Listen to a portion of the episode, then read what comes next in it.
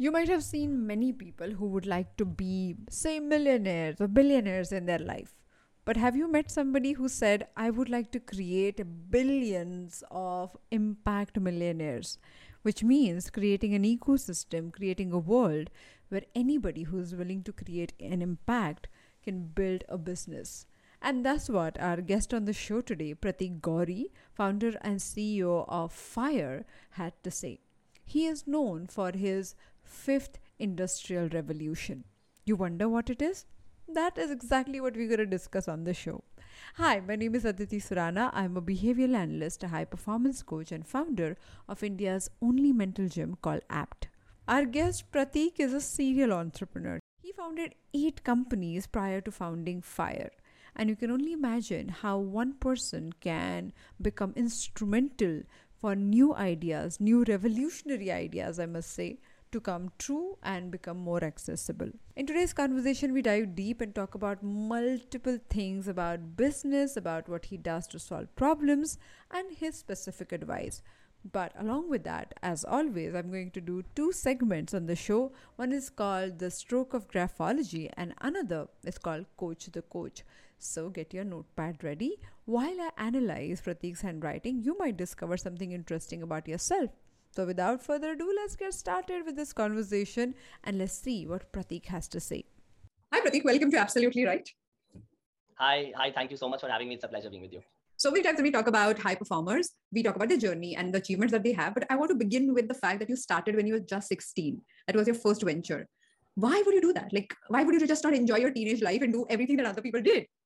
So, um, so it takes me back in time. I basically I'll narrate an incident what happened with me. So, my I came from a humble background and I, I wanted to do something big in life of course. I think everybody wants to do it. Um so my my mom actually you know she took me to a mall. So if you go to a shopping mall i went like she and if, the way it is structured on the ground floor you find that you know all the high end stores are there. If you go to the first floor and the second and then the third is food court. So she took me to the second floor and said you know shop whatever you want from the second floor. I looked down and i said no i want to shop from the ground floor. And she said no no no that's reserved for ambani's kids. So i think that incident stuck in my head and i came back and i figured out if you see the economic pyramid yeah. it's the bottom billion then there are mostly people who basically come from lineage rich families wealthy families and then the, uh, if you see the top 100 or top 1000 are mostly self-made entrepreneurs. Wow. so i think that basically gave me the kick that if you want to jump the ladder then entrepreneurship is the thing because all those 100 are entrepreneurs. Nobody's um, employed or um, all of them are, have done something to build uh, a startup or a company.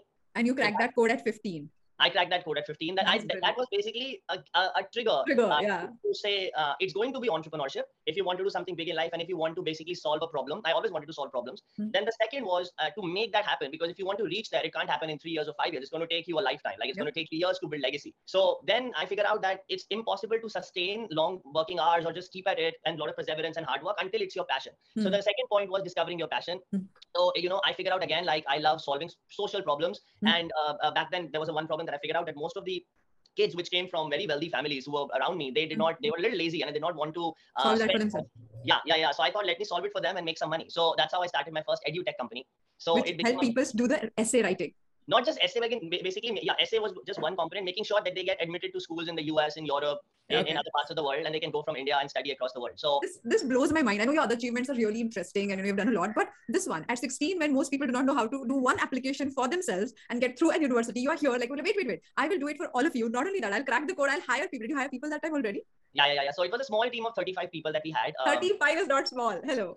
Yeah i mean 35 for that age it's not small yeah, I mean, it, it, it was basically, it's kind of like, so I always believed in building families rather than, you know, so it, it automatically happens if you're doing something which is, uh, uh, you know, which is, if you're passionate about it, people can see through it. Yeah. So it's very easy to see through if somebody's in it just for money or somebody's in it for passion. Mm-hmm. And I think you, to be honest, I personally feel if you see all the, uh, if you see all the 100 top entrepreneurs in the world, they've been able to make it because it was their passion. It can't mm-hmm. be, you can't keep at one, uh, you know, gig for, I mean, people find right. it hard I mean, uh, people find it hard to uh, sustain a marriage. Uh, yes. I mean, with one husband or one wife for 35 years, and you're talking about just doing one venture for 35 years, like building Amazon and building Google, uh, and, and keep doing it for 35 years, same thing again and again, innovating. So it can't happen unless you're really passionate about it. So you know, thanks for saying this because so many times my team looks at me and they're like, why can't you just slow it down? Why do you have to start a one project after another project and try this angle and that angle? But I think that's the, that's a curse and the, the magic and benefit of being passionate about what you do. You just do not want to stop. It's not that you cannot stop. You don't want to stop. I, I hear you.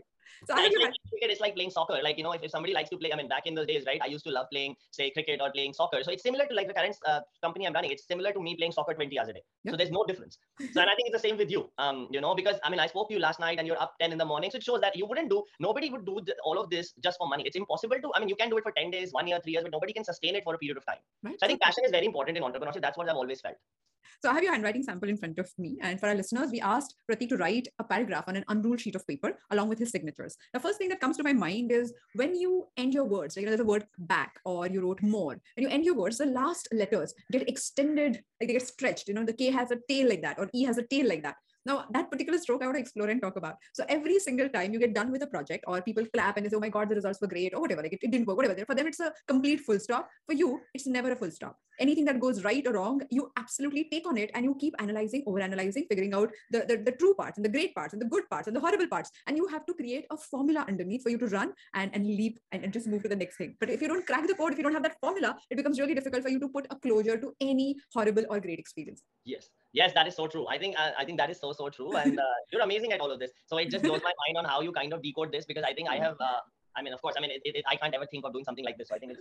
But that's yeah, my decoding the formula. You see, that's how I think about it. Yeah, but it's actually very true because um, I think you can also like this could be synonymous to like what you said is is like basically building the initial pieces of the like solving the initial pieces of the puzzle and then going to a point where you think that it is sustainable um, financially and and in every way sustainable so that the team can then take it from so like what I've always done in all my ventures has been like point A to point B where like zero to one is the hardest yep. but one to hundred takes a team to do it so right. you, so zero to one is like cracking the code mm. and and one to hundred is basically amplifying the code to make sure that it works yep. so I think zero to one is an entrepreneur's job and one to hundred is then about leading and then it's about leadership so I think it goes from becoming just an entrepreneur and solving the problem and decoding the um, solution but once you've done that, then after that, it's all about mobilizing the team to action to make sure that that solution is uh, actually executed. So I think you actually are right. In today's conversation, we're going to use the word sustainability a lot more. I want to first begin with how do you define sustainability? What does that mean to you? Yeah so sustainability i think it's first of all it's not just limited to climate. So let's just be uh, clear about it. Uh, exactly. uh, climate is one, one just one piece of the whole puzzle. It's i think think of it as synonymous to the united nations 17 global goals of sustainable development. Mm. so what the un has done it's given us a matrix mm. um, uh, where there are 17 united nations goals and if you basically achieve those goals then they say you are on the path to sustainability. Now what those goals are? So like for instance sdg 3 stands for um, health. Mm. sdg 4 stands for uh, quality education. Sdg 5 stands for um, gender equality. Sdg 6 stands for uh, clean water and sanitation. Sdg 13 stands for climate or, or you can say renewables so SDG 7 all of it. So basically, and, and they've basically done a very good job at basically simplifying this very complex uh, matrix. Mm. So it's a very simple matrix that comes out of 17 goals. Mm. And if you basically achieve all those 17, then you are on the path to sustainability or you're close to being sustainable. So whenever I use the word sustainable, I, I basically say that you're doing all those 17 or you're expediting progress towards. Uh, so there are obviously metrics. In all those 17, there are metrics. So for instance, you can say like for gender equality, you'll say you'll move, you'll be gender equality will happen when you're 50% women, 50% men in your organization. Right. So there are metrics. So but you, if you are say right now at 5% gender ratio, you're moving to 20%. That's like a part towards achieving it. So and it will take years. Like it can't happen overnight. So they've so they basically said that we're going to try and uh, accomplish all of that by 2030 and um, all the member states, including India and according, including countries across the world, have actually signed that mandate. So mm-hmm. countries are now actually trying to move towards uh, achieving the um, UN SDGs. And we as entrepreneurs, I think, are going to be um, the, the biggest pieces in, in making sure that happens. Yeah.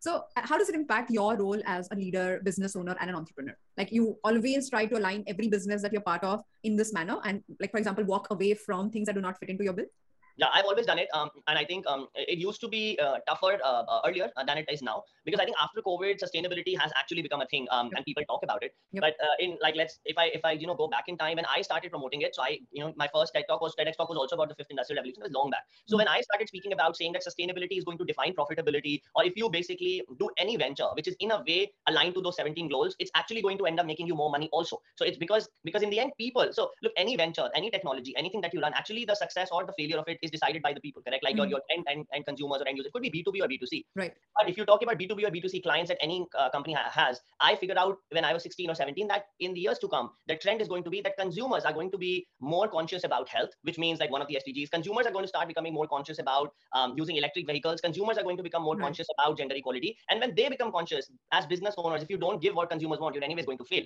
So that's why all my ventures, like I founded eight of them, this is my ninth. So all of them have been in the space of fifth industrial revolution or around the UN sustainable development goals. So fifth industrial revolution is also a concept that I started promoting, um, you know, about a decade back to say that you can actually make more money if you do more good to the world. Um, so it's again linked to the same piece. Oh, nice. It's so hopeful. I'm so happy that you're, uh, you know, the poster boy talking about it because that's exactly, is, is like the, the tenet in which I think so many times that every single choice that we make, every single leadership decision that you make, you're impacting not only that one person, their entire family and the ecosystem around it. So it's extremely important for us to keep that in mind. Now, I have another stroke in your writing that I must speak about. When you write your lowercase letter m and n, they're very pointed, talking about your observational skill like every single thing that you come across and I'm, I'm connecting to the analysis that we just uh, spoke and you know, kind of connected with. Now this analysis comes from this 24 by 7 i can't say fully 24 by 7 but like lifelong. Every single awake moment that you spend in observing things and gaps. You love doing that even if you are on a break which i don't know whether you are but wherever you are wherever you are if you're traveling if you're talking to people if you are waiting in a queue you keep collecting data and and not only observing things is also analyzing and putting them into different boxes that you have created for yourself or analysis or models or frameworks that you have believed in or you have crafted.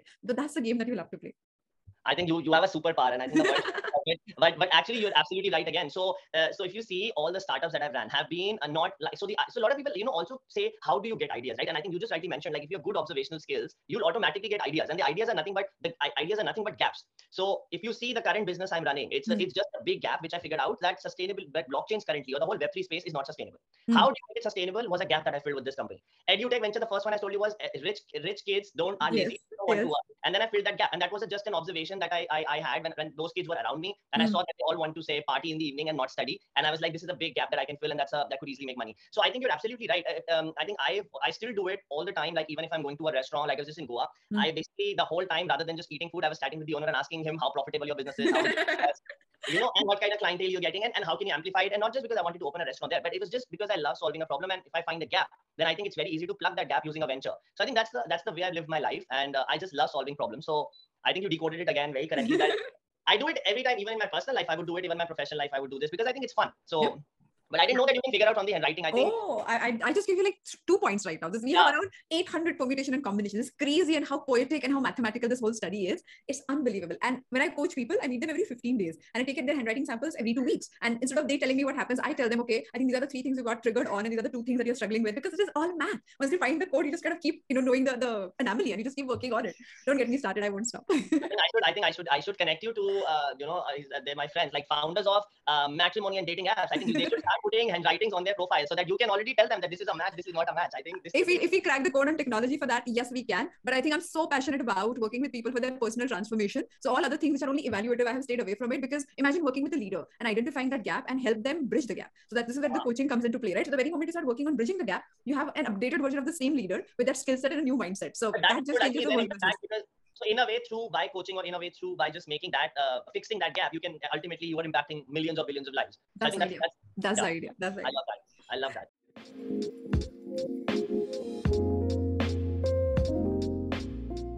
on today's stroke of graphology, I would like to talk about this one formation that is called the long lower loops in your letter Y, G, or J. Now let's take only Y as an example. You know, the neck part of Y, where you form that little U formation, can be considered as a unit size. If the length of the loop that you form below that if it is 2 to 2.5 times, it is considered an average y loop. If it is shorter than that, then it is considered as a short y loop or short lower zone. If it is much longer than that, then you call it an extended or exaggerated lower loop. Now, these lower loops talk a lot about your sexual drive, your physical capacity to get things done, your execution ability, and your materialistic imagination. Now, imagine all these important things which are mostly related to money or sexual desires, all of them are found in this one single stroke. If these strokes are short, then the person is not that interested or keen to know deep about all these topics. However, if the stroke is elongated, then that means the person's interest in all of these areas is extremely keen he or she may go out of their way to explore more possibilities and also get to know what other options are available. Now, the very moment I say that, people wonder are you saying this person will seek more sexual partners or cheat on their spouses? Not always. It depends on that formation combined with other integrity related traits. But definitely, this person would have more curiosity to explore different ideas. When it comes to buying a car, they won't buy a typical car which is practical and everybody would like it. They would buy something that stands out or something that they believe they deserve or they believe they would like to explore. Now, thereby, every choice that we make is dependent on choices that we make or the person that we are or the mental framework we operate from. I hope this helps. Let's get back to our conversation with Pratik and learn some more things from him. So, what do you, Pratik? What questions you have for me? So I think there are um, there are a few questions. Um, so so I'll tell you like a one thing which is happening currently with with us currently. So um, I call it so the current company I run is called Fire Again Fifth Industrial Revolution. So we what we did was we just um, in 11 months we became a unicorn now.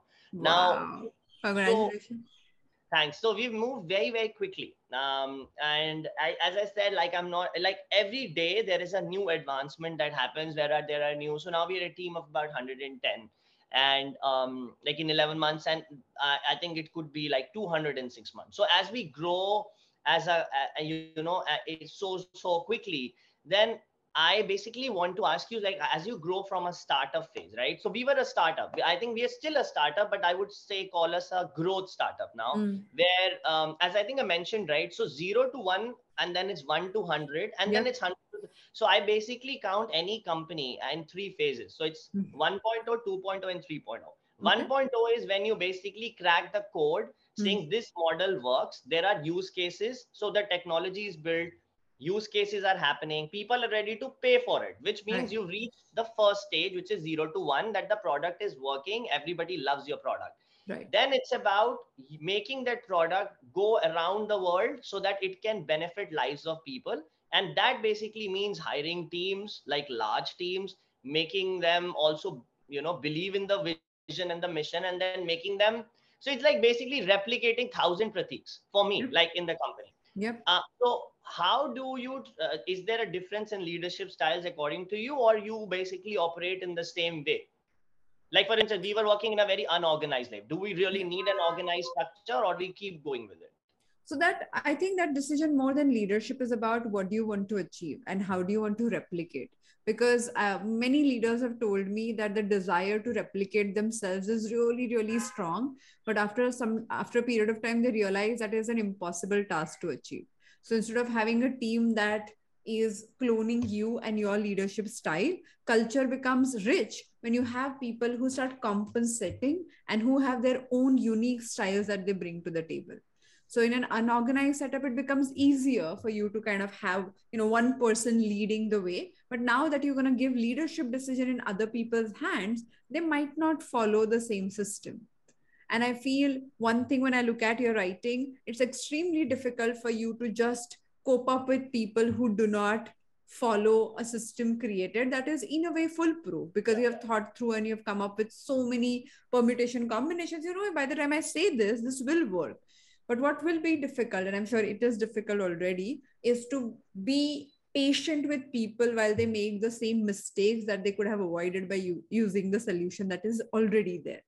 But that's going to be like i think the part of running newer teams where they will make mistake and you will have to back them up without without letting them feel that oh that's not the way to do. Because that's the culture. If you tomorrow really genuinely wish that they take over and run the business and you kind of get to other parts of your business uh, or like bring some new project on then you will have to let them function. And that slower speed is what gets to you as a leader or as a person. So i would say keep a way or create a system to find how will you build your patience there? Or are there like three stages in which you're going to give them first stage you kind of do the second stage you reach there and third stage but it, because they won't function or move at the pace and speed you do. Okay got it. So then uh, so then it's going to it's going to be i think it's again coming back to the point that patience is key here and I'll have to be more patient. But I completely agree because obviously it's uh, everybody has different leadership style, and actually that is good for um, building a big brand. So I think I really like it. Um, so another question that I have is, so I think you already uh, you know some gave some pieces in the in this one in this uh, answer as well, but um, so you work with a lot of people and i think this is a very cliched question by the way but it's actually happens to everybody like mm-hmm. uh, initially you basically want to have a perfect product yep. um, so because look if you are basically building a new version of say coca-cola right mm-hmm. and you're going to compete with a big brand um, it's not in our case we, are, we we basically come up with something which nobody's built So it's Mm. still easier. But uh, think of somebody who's basically cloning a company, but then doing some innovative piece. Like Mm. um, think of think of Ola, right? Mm. What did Ola do different? Like basically, it was cash on like they, you could pay cash, right? That was the Yeah. biggest piece they you know Sure. that was the biggest innovative piece in when bringing uh, when they when they try to compete with Uber in India Right. When you're doing that kind of a model, a lot of times you want to get it right initially, and that zero to one journey, again, I repeat, is about perfection. If you're not perfect, nobody is going to uh, actually start using your product because, say, if you're using a certain kind of brand today, and I want to make you move from that brand, that's a lot of inertia. Right. And I think that would only move initially, that involves a lot of perfection. Mm. But do you think as we go, like right now, we've already done the zero to one, that's Hmm. done now we're going from 1 to 100 um, in the growth phase. So do you think we sh- i like should we still concentrate on perfection or should we let go of perfection in some way to meet timeline? Like i'll just give you a small example. If i'm executing a project with say government uh, currently we are doing a lot of projects with governments right? To Mm. bring them on the blockchain and to bring them on web3 we've basically dis- re- dis- reinvented the internet. Think of it that way Right. now, as we basically reinvented the internet, people are going to start using the internet. We're initially targeting B2B players, then it's going to happen B2C. So B2B, like you see, governments now there's a lot of inertia involved initially because it's a new thing, right? Now, when we basically get them to start using a product and then they start using it, correct? I'm going to Once- pause you here for our listeners. Just explain what Web3 is in case someone is not aware of it. So web3 is basically you know um, is about uh, decentralization so Mm. web 2 is so web 1 was internet web 2 was social media Mm. um, so web 1 was pretty much something that was curated by google for instance where you basically got a medium uh, Mm. to, to interact Mm. web 2 was basically a play a play uh, place where you could interact because it was basically read and write both Right. web 1 was just read so Yeah. web 1 was uh, People giving you information. Web Yeah. 2 was where you also became a part of creating that information and it became both ways. Correct. And Web3 is about decentralization, which is about read, write, and own. So you also own your information. In Hmm. Web2, you don't own your information. Correct. So in Right. social media, you don't you don't uh, you don't own the information. Right now, you're recording this on cloud, so we don't own this. Yep. So so in Web3, it's about decentralization, which is about giving the power power back to the community. And Mm. in the end, it's going to help attain financial inclusion for about, say, one and a half billion people who've been left out of banking and who don't have access to credit. So it's basically a technology, the most advanced technology that the world has ever seen, Yeah. which is going to actually help achieve all the social problems that the world has using uh, decentralization, using the power of read, write, and own, and everybody is going to own their data.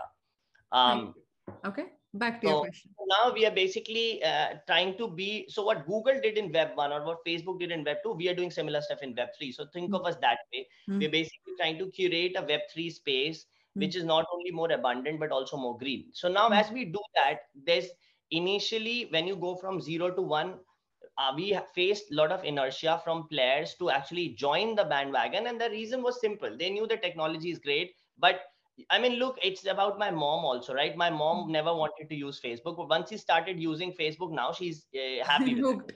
yeah.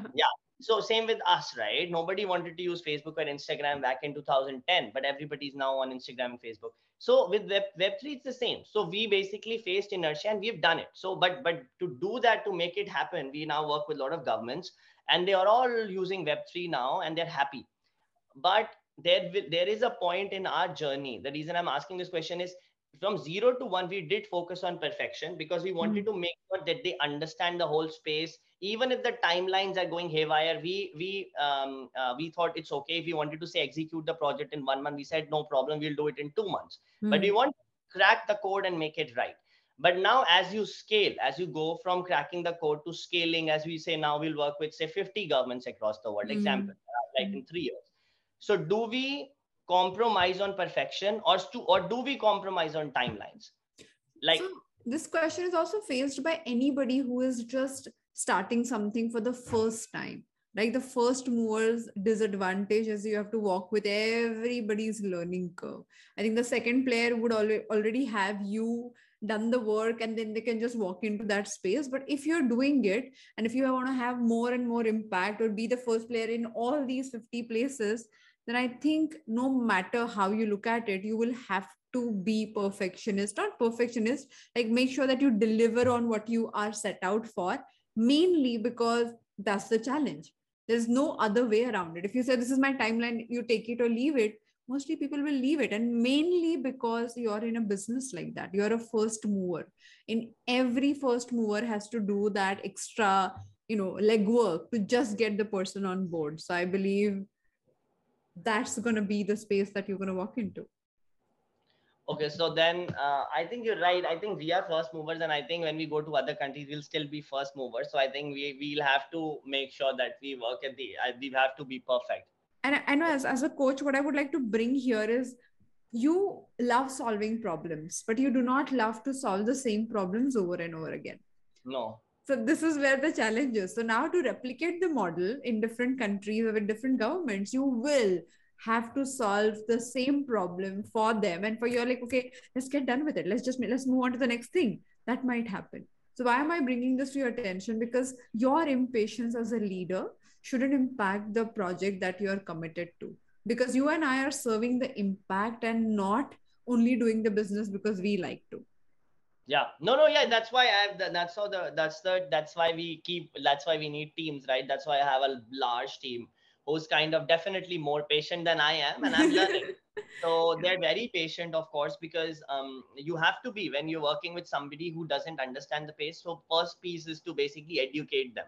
Yep. and then it's to empower them correct so um to to so we're doing it in different countries and i think you're right so another question that uh, that you often face i think uh, that everybody faces i think is is between being emotional as a leader and being practical as a leader um, and when I say this, it mostly comes into when you're evaluating decisions on salary hikes mm. or any any kind of that decision where definitely you know that this person is amazing, but they've mm. not performed according to what we thought they'll perform on the on the sheet. Like let's mm. just say an excel which clearly says oh you were set out to achieve a and you just achieved 70% of your target. Mm. but then you know that the person is good. So then you take where which decision do you take? You be emotional or you just stay practical? So it never it's never either. In any leadership decision it's never either. If it if you even try to make it either i think you take away the human from the math or math from the human so you want people to do the work that is needed, but also make sure that they are in that mind space to do more of it. Now, I always feel systems and clarity is where people start taking ownership of their own performance. So I was talking to one of the leaders uh, who created this entire backend for TCS. And you can imagine like how complex that whole mechanism would have been because so many people working. So what they did is their every person's goal was defined or productivity or whatever targets that they had was defined in a way that they kept evaluating it for themselves. So by the time they reached the decision of final evaluation it was not one person's decision. It was based on what was being achieved or whatever criteria. They said they were practical as well as like emotional criteria. But it is i think a systems problem that you're talking. I'm also answering it in this manner because as you grow you will also have to build these systems because people are people. They you cannot lose great people for one mistake. You might be that harsh on yourself but they require more more chances to figure no, no, this yeah, out. can you figure this? And can you basically also see this from handwriting also if the person is and can you basically figure out say if somebody's if somebody's more emotional somebody's more practical mm-hmm. is there a way to figure out that also from handwriting? Absolutely. That's that's behavioral analysis. So this is where exactly all the things that i'm talking about you i'm i'm every time deep, dipping into the the strokes that i see seeing your how you look at the problem how would you evaluate an emotional problem? Because for example every problem that you have come across you apply logic to it even if it is an emotional problem. Even if it is like dealing with something really really personal. You're like wait framework let me get on the whiteboard. Let me just like do whatever like mind mapping there to get my clarity before i talk to the other person right? So a person who thinks like that for him dealing with an emotional situation is really complex and just giving people a chance only because they're nice people they're like yeah nice great but we got to all deliver right? So that's how you first think. So for you to build the empathy is crucial but empathy is never without result. Mostly people think empathy is saying oh my god you had a problem. No no no. Empathy is believing in the other person's ability to deliver and thereby yeah. working towards it with that person. Hmm. i like it. Okay. This is this is this i really like how you decode everything from the handwriting and then you uh, you know do like merge the dots that this is how you can do it. But this is great. Like the concepts that i've basically tried to promote if you see they've been very futuristic. It's like saying we're going to explore life on mars. Yeah. So so sustainability is going to define profitability as a concept back like 10 years back nobody believed in it so you you basically you it takes a lot to actually just make people or your just team or your parents or your relatives to believe in the idea you're promoting. Leave aside hmm. the profitability piece comes later. So i think the biggest challenge I, because and then if it's a normal model like a normal business i would not run it because it just doesn't give me the kick so the reason i run businesses is because i need a kick every morning and say oh i'm doing something which is innovative and it can change the way the whole world works like the current mm-hmm. business i'm running. If it once we actually execute in 3 years it's going it can make lives of a billion people completely change. So that's the kind of models i've always loved to crack. So in that i think the biggest challenge i've faced personally as a person has always been to convince my surroundings first so the one degree network then the second degree network of extended family then the third degree network of people who i had actually walking with me and then and the next and the next. And i think as you basically if you can create this whole thing then you obviously uh, succeed. That's how i've always believed in building. So and i think this i will continue to face we will continue to face as a company and me as a person in all my life. And the reason i say this because every time in 6 months when i think i've cracked the code i want to innovate more and that's how you stay ahead of the curve. Yeah. Uh, i mean otherwise i wouldn't enjoy it. So right now i've basically decoded the things that we can actually have a blockchain which is sustainable. So we've built the world's first mathematical model huh? Like an wow. algorithm which basically not only measures sustainability but rewards it financially. So if you are using geothermal and i'm using coal then you get you get to make more money. It's the new internet that we've wow. created we've created the new internet anybody who uses my our internet now like and it will be used across the world. So imagine 7 billion people on the internet. Yeah. But the but the difference being you own your data that speed is faster there's very less cost of transacting. And the more important piece is whoever runs a sustainable node or a business mm-hmm. ends up making more money. So you basically taking 7 billion people to a place wow. in 10 years which is a more abundant world and a more sustainable world at the same time. Mm. So that's why we call it the fifth industrial revolution, where I'm trying to transition the world from a for profit economy to a for benefit economy. And the overarching goal I've had in my life is to impact a billion people. Wow. So when you ask my personal challenge, it's been as you have lofty goals mm. from for profit to for benefit, which is, of course, it was very lofty. Now it's still, now people still think, oh, we're going to achieve it because, mm. uh, you know, they can find, uh, find, see the, the bridge there. They can see the yes, ladder. Yes. But initially, when I started promoting it, you can't even imagine how hard, how hard it was for me to even launch the idea uh, and then take it to even 10 people it is mm. it was hard right now it's very easy for me like any place i go to like any investor i speak to they want to invest so it's become yeah. that but it's now a pull rather than a push yeah. but initially it was a push because it was a new idea and nobody mm. thought that this could be cracked so and i'm going to do this all my life like right now i'm doing this but after three years you might find me um, you know within this company like within yeah. 5ire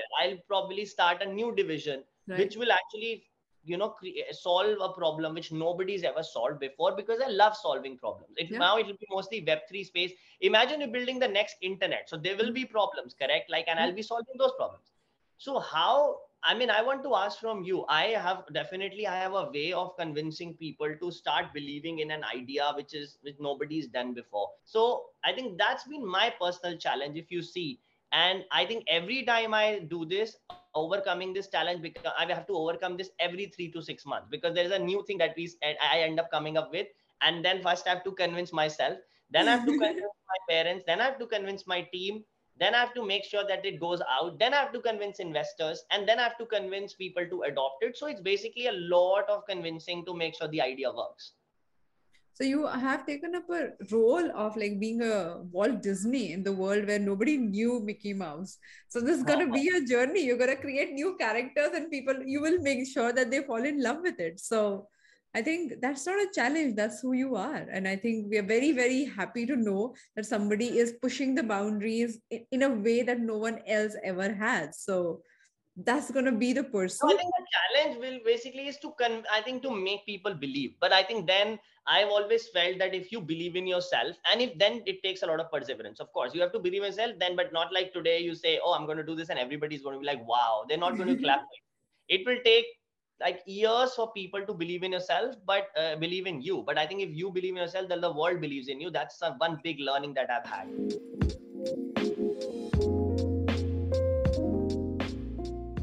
so many times as a coach people tell me that aditi tells something negative about me.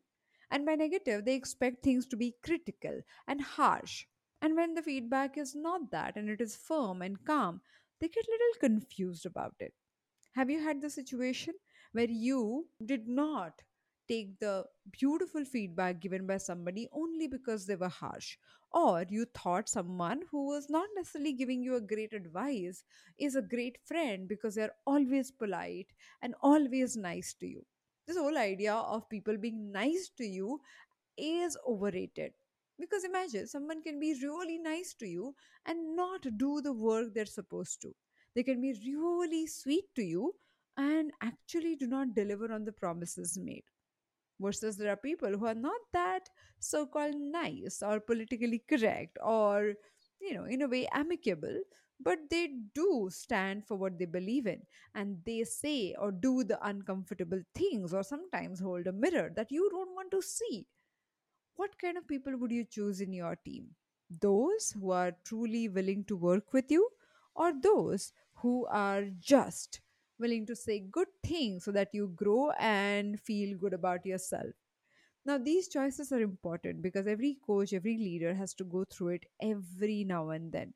If you want to choose more, if you want to choose better, if you want to really create an impact with your work, the way Pratik kept talking about it over and over again, in order to do that, you've got to stretch yourself and step into the area of discomfort. If you're not doing it personally, expecting your team to do will not work.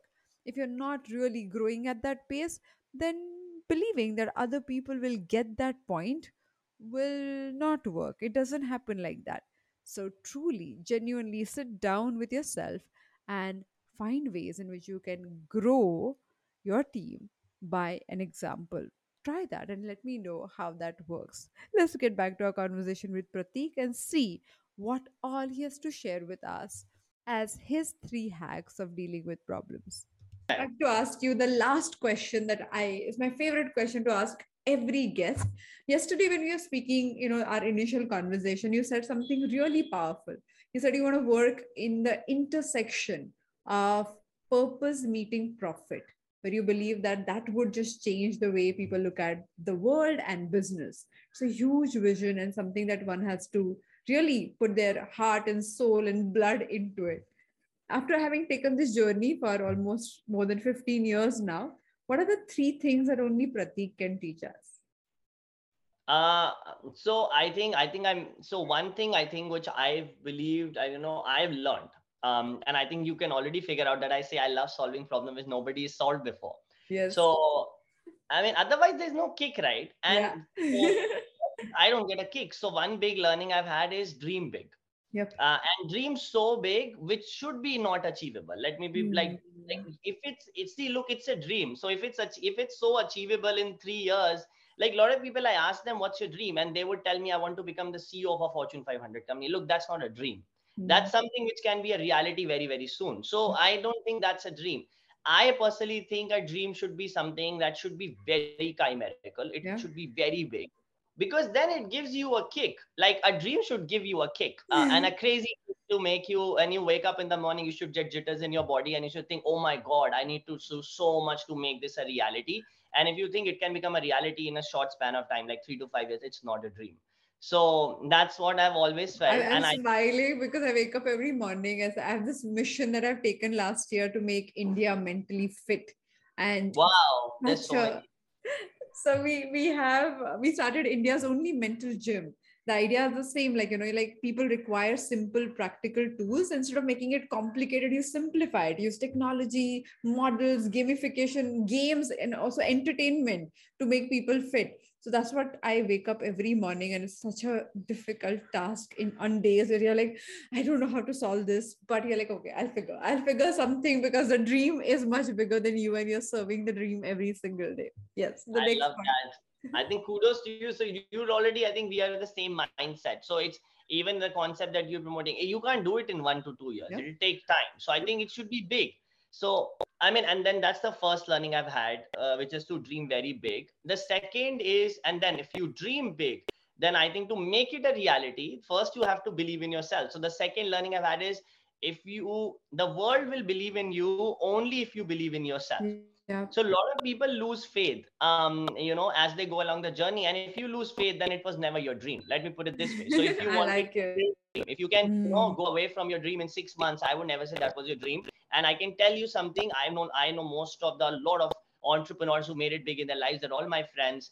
If somebody tells you they made it big in one year or two years, it's it's it's a lie. They're lying to you. Uh, I mean, that's not true. Nobody has made it big in their life after years of hard work and after after actually going through a lot of hurdles so Probably their ninth business might have been unicorn in one year, but it took all other eight businesses for them to create the ninth one. Yes. yeah, yeah, exactly. Exactly my point. Exactly my point. So Yeah. don't think i mean it's very easy to get uh, to see somebody's success and see uh, oh they did it. Like right? Mm. but you don't know. Anybody if you go i mean look media interviews can't tell you everything. If you Of meet them one to one they will actually tell you that they went through so much of hardship. And as i said their dreams were big and then they struggled their way through. And uh, you don't know how those struggles could be. It could be fighting with your parents. It could be fighting with your spouse. It could be fighting with your relatives. You don't know what it takes. It's it's going it's definitely going to be hard. Otherwise it's not coming. So so i think the second is you have to believe in yourself to make the world believe in you which is big. Because and the reason i'm saying this is a very big one of the biggest learnings i have is that even in your journey when it's going to be 30 years 40 years of professional stuff you do you have to do it every year on year. You can't you can't say i did it for five years now everybody believes in me. It's no that's not good. Because every time you do something you set the bar high.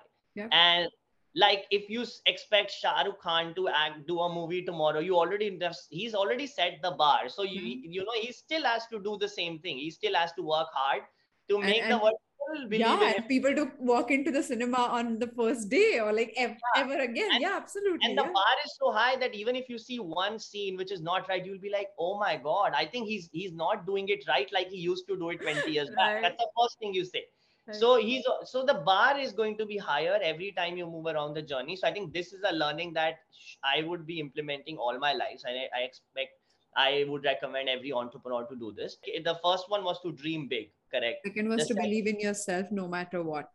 no matter what. And the third is when you're doing this, the biggest thing a lot of people ask is how do you do it? How do you believe in yourself? You say there's going to be so much struggle. What is that? You know, some traits that basically um, make you successful. So Mm. I have never thought that uh, you need a lot of intelligence um, uh, uh, to be successful. That's what I believed in, and I met a lot of intelligent people in my life, and I can tell you the smart, like the most successful humans on this planet. If you meet them, you'll realize that they were more hardworking and more perseverant. Uh, and the reason I tell you is Yes. because intelligence, if you're very intelligent, but if you don't have hard work and if you are not perseverant, you will fail. I can I can tell you that you fail. And I have so many friends of mine who are very intelligent in my close circuit who failed just because they they basically tried for one year and in one year they figure out this will not happen because of abc reason. Yep. and then they just left it. So now intelligence did not come handy. But i know so many people on the other hand who probably had an who did not have such a high iq but what they did was they had an idea. They stuck at it right? I mean i'm a, i'm a same example. I don't think i'm going to be i'm the in, most intelligent pe- person in the room any room i go. In fact i would Mm. like I, what i do is whenever i find an intelligent person i hire him or her so that's the best way to build a business I mean, you yes. can so anytime i meet somebody i think wow this person is smarter than i am the first uh, Let me conversation I hire him. Let me hire her. hire.